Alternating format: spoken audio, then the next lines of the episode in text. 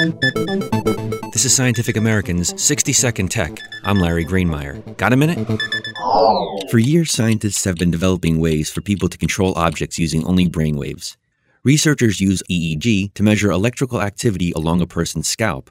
These electrical signals can move a computer cursor, play video games, and perform other two dimensional tasks. Now, a team of University of Minnesota engineers has upped the ante with software that lets people use EEG to move a computerized helicopter through virtual rings on a 3D obstacle course. To test the software, researchers had three subjects wear caps laden with EEG sensors and hooked up to a computer. The subjects moved the virtual helicopter forward by imagining their arms moving forward. When they imagined no movement, the helicopter moved backwards.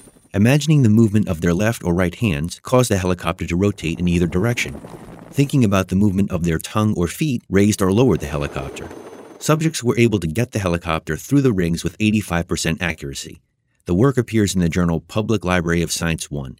These kinds of systems could eventually open new doors for the disabled. Literally. Thanks for the minute. For Scientific American's 60 Second Tech, I'm Larry Greenemeier.